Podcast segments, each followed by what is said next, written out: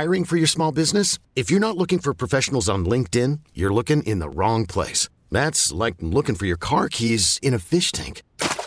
LinkedIn helps you hire professionals you can't find anywhere else, even those who aren't actively searching for a new job but might be open to the perfect role. In a given month, over 70% of LinkedIn users don't even visit other leading job sites. So start looking in the right place. With LinkedIn, you can hire professionals like a professional. Post your free job on linkedin.com slash recommend today.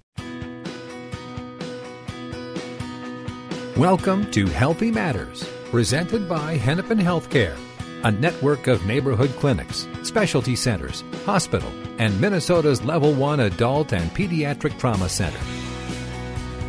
Please remember we can only give general medical advice during the program, and every case is unique.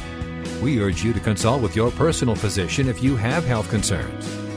Now, here's Danny Law with your host, Dr. David Hilden, internal medicine physician with Hennepin Healthcare, with more Healthy Matters.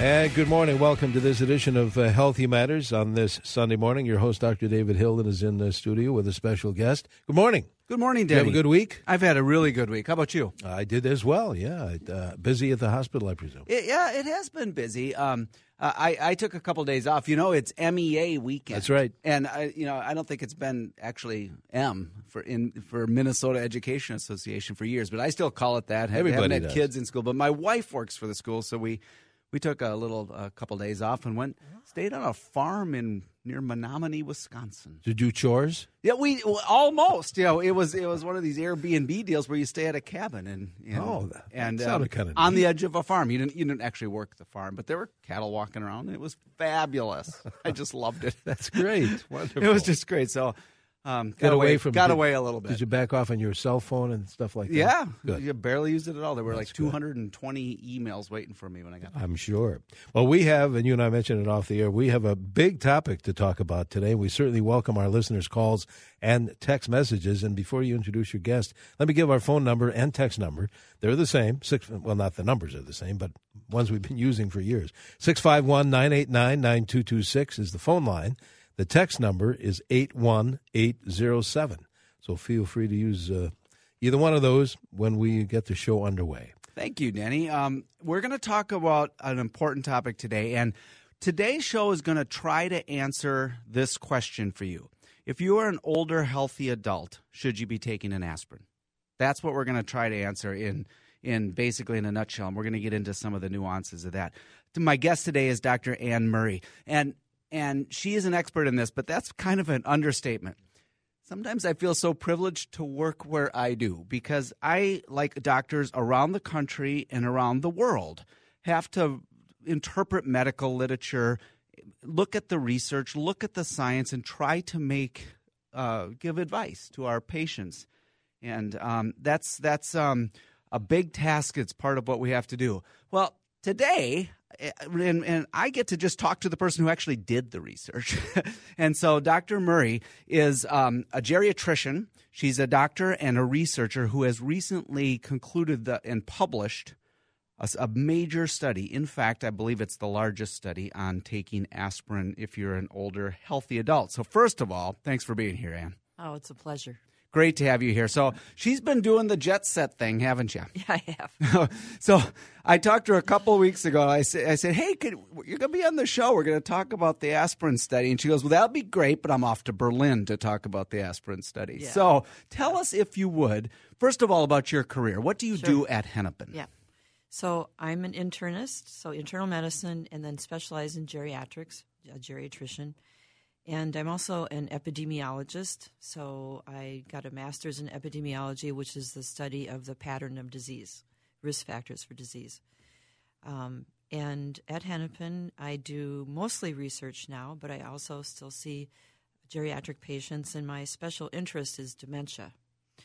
Um, and my research career has largely focused on dementia, so all types of dementia, not just Alzheimer's, um, but especially in people that have kidney disease or diabetes. That's been a, a separate uh, focus of my research. But I had the opportunity about 10 years ago to join the research team that was conducting this study we're going to talk about today, the ASPREE study, which is aspirin in reducing events in the elderly. Um, and this was conducted at the Berman Center for Outcomes and Clinical Research, which is based at Hennepin. Um, and uh, the Berman Center has been in existence for over 25 years, and it's largely known for conducting cardiovascular clinical trials. So, trials that look at heart disease and stroke outcomes. Um, and we were approached about 10 years ago by the National Institute on Aging and by an Australian group of researchers in Melbourne, Australia, at Monash University, um, to see if we might partner with them to conduct a large trial of low dose daily aspirin in healthy people 70 and older. And uh, the idea was to, instead of just looking at what, what previous trials had looked at, which is heart, heart and stroke outcomes or cardiovascular disease outcomes, and whether aspirin might prevent those um, in people who hadn't had them before, um, we were going to look at the primary outcome being can we does aspirin prolong healthy independent life in the elderly 70 and older um, and the reason that outcome instead of heart disease was chosen was because we all felt that that was a much more important outcome, much more important element in people's lives than heart disease by itself. Um, and being able to be alive and independent without dementia or disability is what's really most important to people 70 and older who otherwise um, have not had heart disease. So you were specifically looking at healthy years of living. Right, right.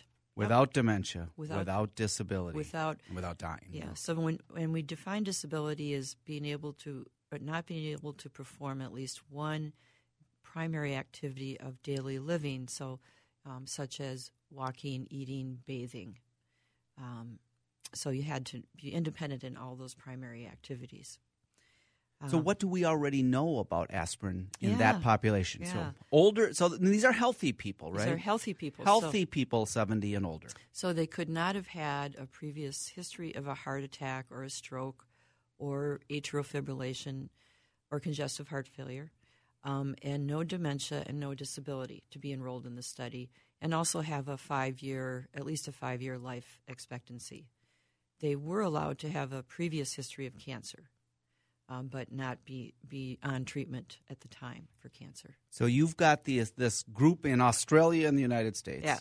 In this country, you said it was the National Institute of Aging. That is the United right. States government, right? Right, that's and that's it. part of the National Institutes of Health, one of the um, departments of the National Institute of Health. So that's a publicly funded study here. It is. You studied this group of people, relatively healthy older adults. They took aspirin. Can you tell us what you found? Yeah, so they took aspirin for almost five years. Um, that was uh, over 19,000 people, about 85% of them in Australia, 15% in the U.S., and the majority were white. Um, only about uh, less than 10% of the entire population was black or Hispanic, and those were all in the U.S. And what we found was that aspirin did not provide benefit for either dementia, disability, or death. It did not prevent any of those excuse me, nor did it um, reduce the risk of heart disease, cardiovascular disease. And in fact, um, the the risks of taking aspirin outweighed the benefits, and that primary risk is bleeding. So the risk of bleeding was 40% higher um, in those who took aspirin versus those who didn't. And most of the bleeding was from the upper GI tract, so the stomach and, and uh, upper intestines. Um, and some also a little bit of bleeding in the brain or, or what we call cerebral hemorrhage. Um, and the other thing was that it appeared that the risk of death was slightly higher, although we didn't have um, the absolute statistical power to say that because it was not our primary endpoint. Um, but it was it, it was very cautionary to find that it appeared the death rate was slightly, slightly higher. higher yeah. in the people that took Yeah. aspirin. So you've just said a few words that might make a couple people raise their eyebrow over their coffee. Right. You just said that healthy older adults, the risk of bleeding, or maybe, maybe even the risk of dying, is worse if they take an aspirin, and that there was no benefit Right. to your heart or living without disability or dementia. Right.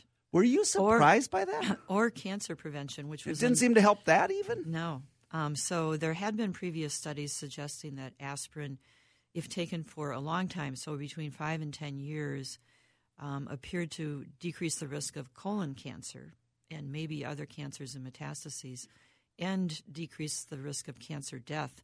And we found that it did not prevent cancer, and actually that the number of cancer deaths was increased in the aspirin group, which was another really big surprise. That is also surprising. So I think a lot of people, probably out there right now, maybe quite a few, are taking an aspirin who who would fit into the, the group for the ASPREE study. That, That's right. Uh, yeah. There's probably some that are, why? Why are they? Why do we take aspirin? What is there some some Yeah, good well, reason why? It's a it's a combination of um, previous studies that have suggested that in younger people, so between the ages of fifty and sixty nine, but mostly the fifty year old fifty year old group, um, there appeared to be a protective effect of aspirin against heart disease and stroke if you had a high risk of those events. So, um, if you had uh, poorly controlled high blood pressure, diabetes, a very strong family history, um, and high cholesterol, and you had a high risk of cardiovascular disease, then there there might be about a 10% decreased risk if you take an aspirin, but only in the younger. Only in people in their 50s. Yeah, there was nothing. There were no guidelines to fill that gap of people 70 and older to tell us what to do. But I, I think that um, physicians and the general public were under the impression that, well, we have these studies that show that aspirin actually prevents recurrent episodes of heart attack or stroke, and that is definite. Um, it was in those age groups, in those younger age groups, not in the older age groups. Um, so if it prevents recurrent cancer, or uh, sorry, recurrent heart disease and stroke, then probably it might prevent the first event. That was the thought. That was the thought. So that was secondary prevention, um, re- re- preventing a recurrent event, um, appeared to be true um, based on clinical trials in younger, mostly people in their middle age, um, but not for primary prevention, which is what ASPREE was. So I think I have probably told people, um, yeah, but go ahead. Yeah. It's probably not a bad idea. Yeah, Take an aspirin. Take a baby aspirin. Yeah. Do that. Probably not going to hurt you. And who knows? It might help.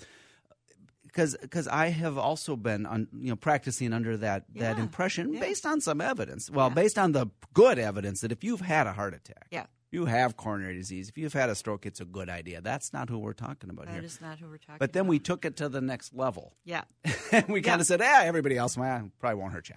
Yeah, and actually, quite a few patients, I think, decided to, you know, it's easy to get in the drugstore, and we've heard so many good things about it. Why not take it? It's just aspirin after all. We're talking with Dr. Anne Murray about whether healthy older adults would benefit from taking an aspirin, and the surprising results are, well, probably not. So we're going to talk more. We'll we'll take your calls and questions as well. Absolutely. If you have a question for the doctor, 651 989 9226, or send a text like some folks are already doing, 81807. Talking about aspirin this morning on Healthy Matters here on News Talk 830 WCCO. Hey, good morning. Welcome back to Healthy Matters. We're talking about aspirin. Should we be taking it or not? And here again is your host. And by the way, we're taking phone calls and text messages uh, left and right here. So if you do have a question, by all means, call it in or text it in. And here again is Dr. Hilden. Thank you, Danny. We're talking to Dr. Anne Murray. She is a clinician and researcher at Hennepin Healthcare and the Berman Center. We're talking about the ASPREE study, which was a large study recently concluded. I'd like to point out that um, uh, the, the aspirin in the healthy elderly study of which we're talking was recently published by Dr. Murray and her team. Uh, here in and in Australia, in the New England Journal of Medicine, and if you're not um, familiar with that, that is Oh, it's the premier. It's one of the one or the two top medical journals in the world.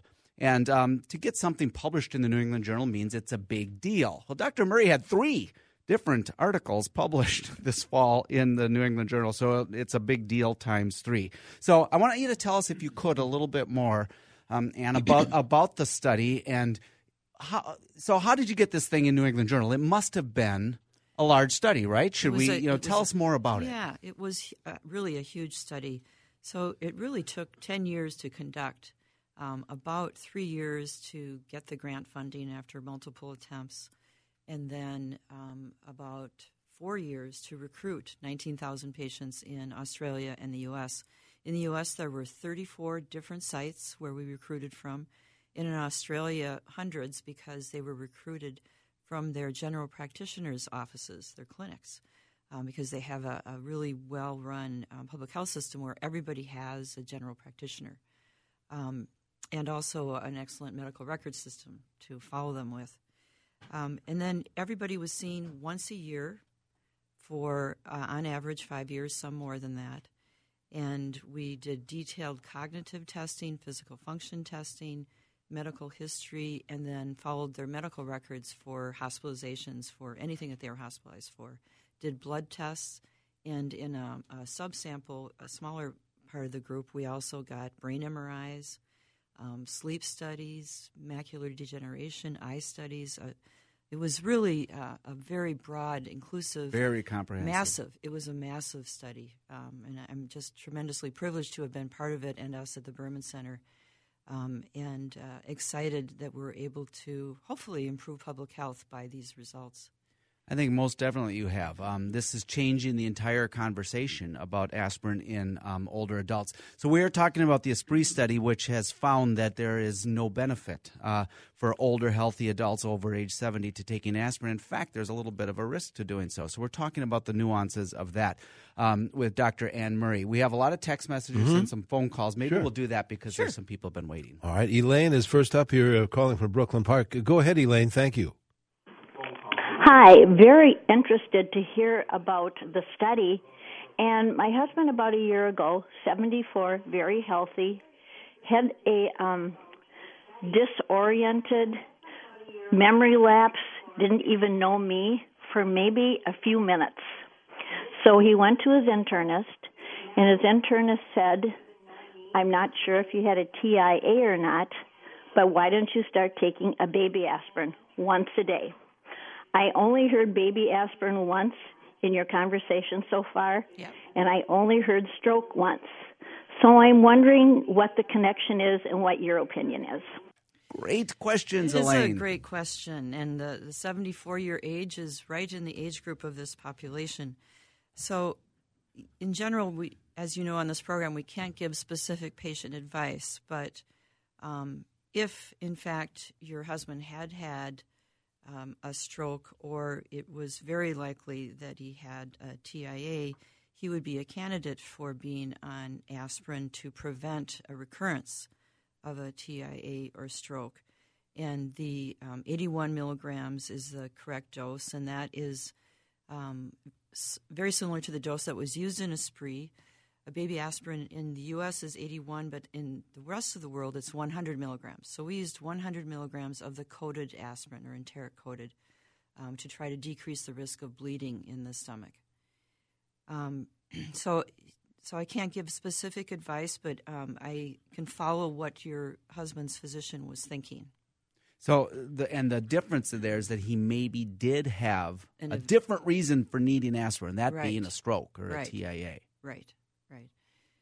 So is aspirin helpful in that population, people who have had strokes already? Yes. So there we do know there have been previous large studies showing that in people who have had a heart attack or a stroke um, or have atrial fibrillation that they do benefit from aspirin. It reduces their risk of a, a recurrent heart attack or stroke by at least 10% and maybe more in some groups. All right, Elaine, thank you for that question. I want to follow up a little bit more on what Elaine said about the dosing. You said in um, because there's several text messengers sure. as well. Yeah. There are different doses of aspirin. We use right. the term a baby aspirin, which right. is something oddball dose of it 81. Is. It is. The rest yeah. of the world uses 100. Right. Is there is is all of the preventive stuff done at that lower dose? So if people are on one, it's usually it the lower now. dose. It is now. Yeah. And that was that is because it's been shown that 325 or you know a standard aspirin dose is really no more effective than the baby aspirin and has higher bleeding risks. Okay, so they, unless your doctor told you to for some specific reason yeah. to take that higher dose, like you had heart disease or something, right. you should be on the, the lower dose. Right. Could you say more about the the coated business as well? There's yeah. a text about that as yeah. well. What what does the enteric coating Yeah. mean? So the coating just prevents the aspirin from dissolving in your stomach as quickly as it would would with uh, without the coating, and thus decrease the risk of stomach ulcers and bleeding. Um, however, there's a little bit of debate as to whether that's the best thing to do because it also may reduce its effectiveness as an anti-clotting agent. Um, there are some recommendations that if you're you're supposed to be on a daily aspirin, you should be taking something to prevent ulcers, such as uh, a proton pump inhibitor or what we call an H2 blocker, both um, actually freely available without a prescription now. So something um, like Prilosec or omeprazole for a PPI or uh, Zantac or ranitidine for an H2 blocker. And um, there's definitely a decreased risk of bleeding if you are on those medications. So that's something to consider when prescribing a daily aspirin. After the break, in the second half of the show, we're going to try to answer the following question. If you are already on an aspirin, should you stop? Based on this study. So I want uh, you to be thinking about that if you would. In the meantime, I want to read you this text message because it gets to the heart of how we do medical science. And this says FYI, I was in your study for the entire time. A couple weeks ago, I found out I was on the placebo. It was a great study. Thank you. That's from Mary. It, you know, It's terrific. you know, to get people into studies, you've done a good thing for the world there. Thank you, Mary, for doing that and for being part of the study. We have another half hour of the show to go, so don't go away. If you have a question for the doctor, 651 989 9226. There is a line open if you want to use it, or if it's easier, send a text 81807. And good morning. Welcome to this portion of uh, Healthy Matters. And Dr. Hilden, of course, uh, being your host, brought a special guest. And for those maybe joined us a little bit late, I know we have callers, we have texters.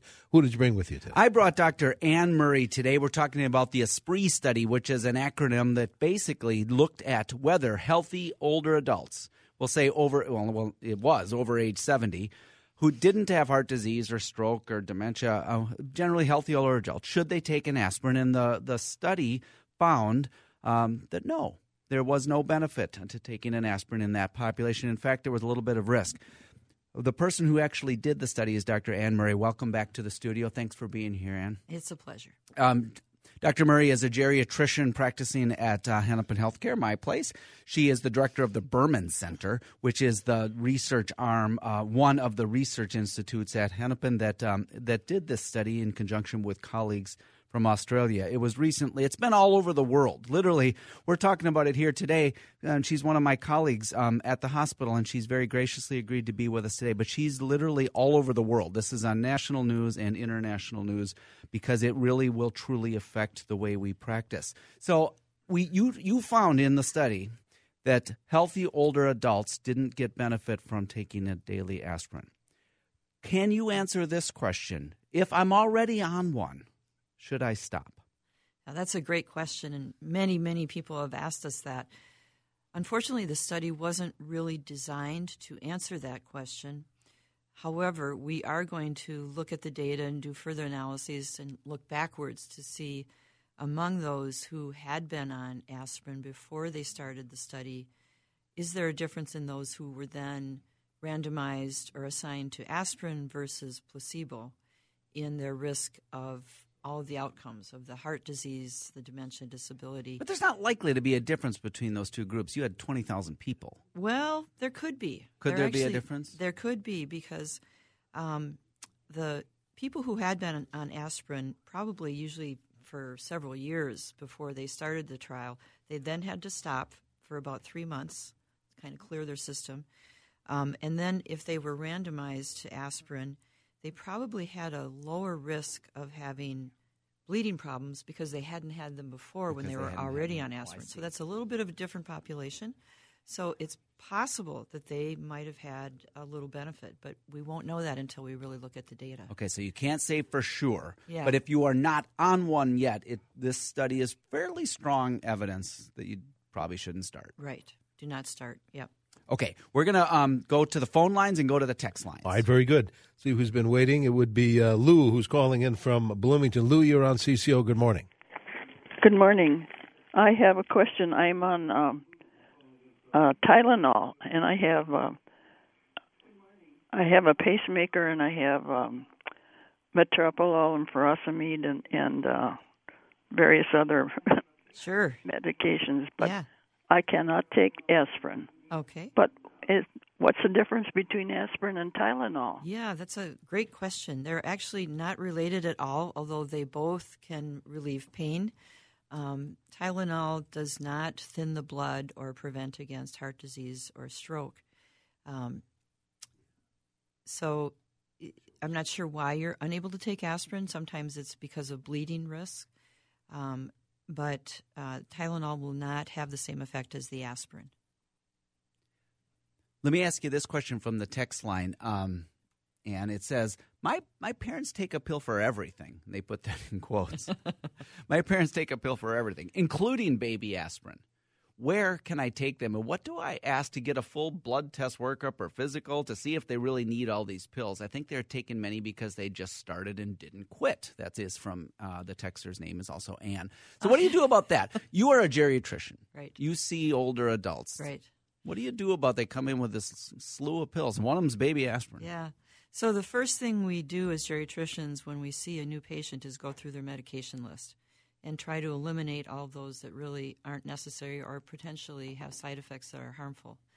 Um, and if they are on aspirin for no clear reason, we stop it.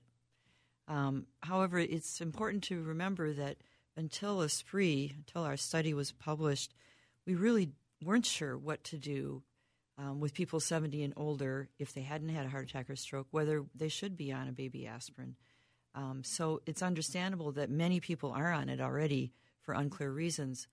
Um, but in in our practice, we would not start them on aspirin, and if there was no clear reason for them, to be on it, we would stop it. So I can um, to that texter. I uh, as a primary care doctor, you know, I recommend seeing a geriatrician, um, like Dr. Murray or one of her colleagues. Uh, if your health system doesn't have one, we do. uh, you can come to Hennepin. We have um, uh, we have great geriatricians, and you don't have to see a geriatrician, but um, they are specialists in in older adults. And if you, I would recommend it. Um, and I'm gonna give you the number 612 873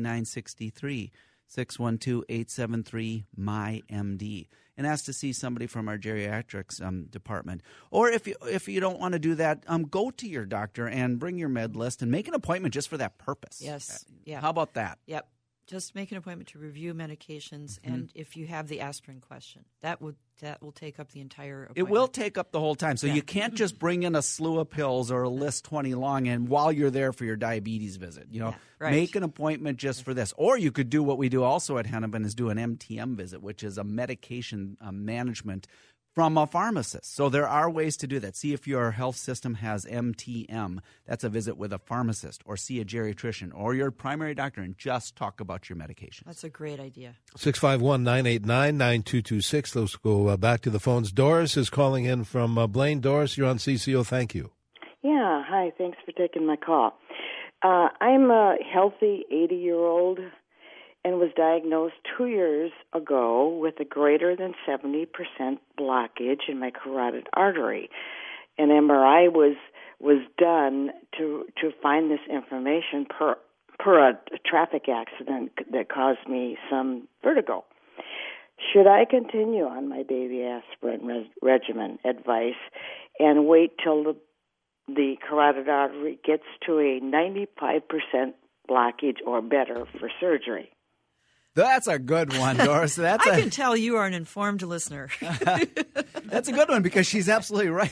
That's a whole nother st- another That's question. nother when do you when do you deal with carotid stenosis? That's a whole Right. nother question because Right. there are surgeries and there's very specific people who should get that and not. But, That's- but that's what a- about aspirin? She has a condition here, but it Right. was found So- by a car accident. so it's um, were you started on aspirin before the car accident? Uh, I was, yes. Uh, for whatever reason, I don't know. Okay. Not very long ago, though. So Right. you were a healthy eighty year yes, old I'm on very it. Yeah. healthy 80 year old. Yeah. Um, so there doesn't appear to be a reason, and again, I, I can't give you direct advice, but it doesn't sound like there's a good reason for you to be on it, but it's something that you should discuss with your, your primary care physician. Yeah, now so Doris doesn't meet the criteria for being on one. Right. Let's put the put your car accident aside, Doris, Yeah, and and yeah. she she didn't really meet the, the, the criteria for being on aspirin, but maybe somebody put her on one for the, some of the reasons we do. Well, it sounds like a good idea, but there Yeah. probably didn't need to be on one. Right. Now that you have carotid stenosis, now that you know that you had it before, but now you simply know it, Yeah. um, that's a much more complicated. It's a very complicated complicated, question. question. but 70% is pretty common in somebody that's 80 and healthy. Yeah, so that one, uh, talk to your person who is who's um, who made that diagnosis, but it sounds like maybe not. Um, well, anyway, like we said, we can't get specific Yeah, advice, but you bring up a thank you for your call. How about this one? We're going to go to the text line if we could. Um, so here's a person who's in a different age group. This person's at the tender age of 65. and the texter says this I'm 65, and my doctor has had me taking baby aspirin for years. Yep. Should I stop? Well, the question is, why were Should you you have started? Yes. why were you started? And um, were they? Was your doctor thinking, well, you have uh, a lot of cardiovascular risk factors such as diabetes or high cholesterol or uncontrolled hypertension, um, and uh, have a greater than ten percent risk of a heart event in the next ten years? Those are the the guidelines existing now for people in your age group. Um, so I, I can't say what why they started you on it, but um, if you have not had any of those problems in the past, there doesn't appear to be a reason for you to be on it. Here's another one, similar. Well, a little different, but similar. I'm a 60 year old female, family history of heart disease, family history. I have well controlled high blood pressure. My doctor said I should continue my low dose aspirin. Do you agree? Um, so again, I, I can't give specific advice, but um, just going by the the existing what we call U.S. Preventive Task Force guidelines, um, that would not be enough reason to. this would be a no, wouldn't it? Yeah, it would be a no. Yeah. Yeah. And, and again, we, we say this at the top of every show. We can never give specific advice to you. Um, you have to that we don't know you, and, and you know, it's a text message. Yeah. But we can tell you what the guidelines Yeah. say. And this texter, the guidelines would say there's probably not a reason Right. for you to be on an aspirin. All right, we need to take a quick break here. We have more show to come. 651 989 9226, 651 989 9226, or send a text 81807. Uh, good morning. Welcome back to Healthy Matters. We're talking about aspirin this morning, taking your phone calls and text messages. And I, you can see, Dr. Hilden, we have we have both. Before we get back, We do have um, plenty more. I just want to remind people to go to the blog site for the show. It's called myhealthymatters.org. You can subscribe by email. Um, I haven't put anything up for about the last few weeks because I've been busy, but um, I did put up a recent link to a, an essay I had written that is only marginally related to healthcare, but it's related to wellness. I talk about um, music actually and it and its role. Um, I, I link you to the Minnesota Orchestra where I did an essay about music, so I encourage you to look at that. And at it was my- fantastic. Oh, thank you. thank you very much.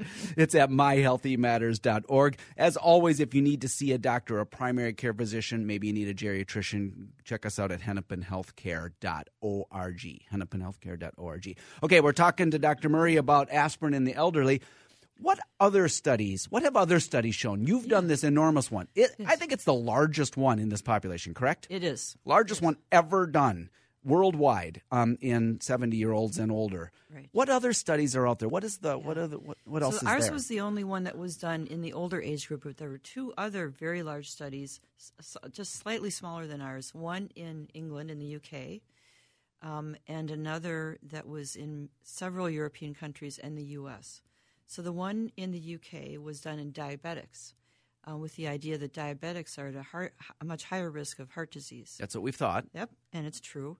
Um, and they had a very similar design for their study, uh, using 100 milligrams of daily aspirin, but their age group was younger, went down to as low as 50. So their mean age, their average age, was about 62.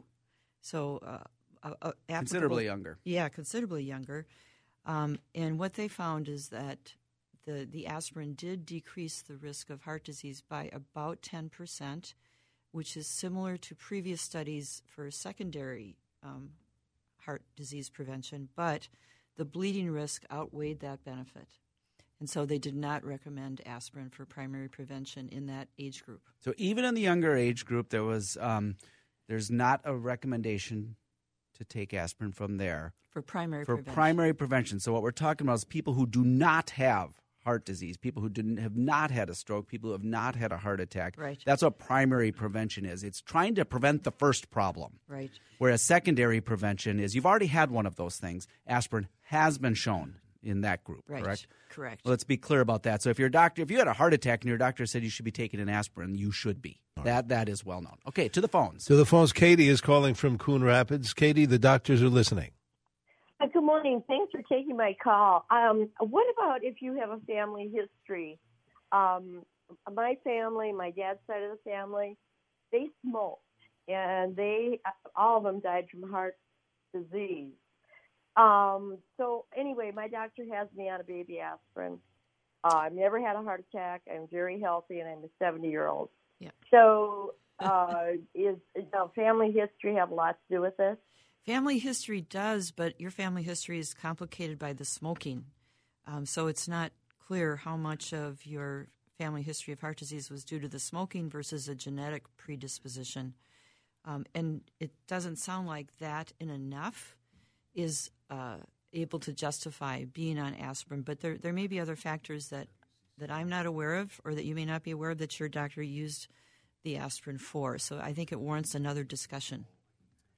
All right. Um, it sounds like Katie was in the the ASPREE. She would have qualified for the study. Absolutely. She's seventy. Yep. Otherwise healthy. Yep. And so she probably would have qualified to be in the study, and the study showed that there was no benefit and there was an increased risk of bleeding. How much increased risk of bleeding Yeah, was so there? forty percent increased risk of bleeding. That's a lot. That is a lot. Yeah. All right. Um, can we go? To, do we have time for the the phone? Yes, thing? uh, I tell you what, I think we have time for one more call. John is uh, on the horn. Go ahead, John, with your question, please. Yes, uh, I'm a heart bypass patient. Uh, I'm coming up on 21 years since I had quadruple bypass, and I've been on baby aspirin for uh, ever since the bypass, which is coming up on 21 years next month. Do I continue taking that? Yes, you do. Absolutely. So John is the primary versus secondary prevention, correct? He is the secondary prevention. Yep. You've Yep. already had heart disease, so you should continue. Yep. We're- Absolutely. Good question. Keep on it. So, so here's another person that's saying, "What is it on the text line? What is it really going to hurt if we continue to take baby aspirin as long as we've been taking it all along anyway?" Well, it really does increase your risk of bleeding, and we don't see a net benefit from it. Yeah. So when there's no benefit and there's a 38 or 40 percent increased risk of bleeding, that's why you shouldn't be taking it. Right.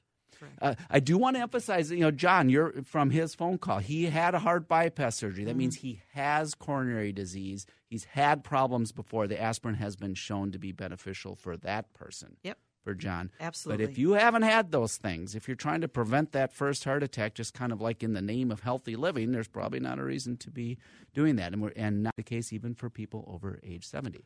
We've got about a minute and a half to go, Doctor. Okay, maybe we can do one more from the text line. Oh, there's a lot of them here. um, let's see if I can do one that's a little bit different. Um, great show, very interesting topic. Will you be doing any further studies studying the, the use of baby aspirin and its non use in the disease states of dementia, memory loss, or cardiovascular disease? that's and you've a- got about 45 seconds. That's a great question. So we are actually hoping to continue the ASPREE study.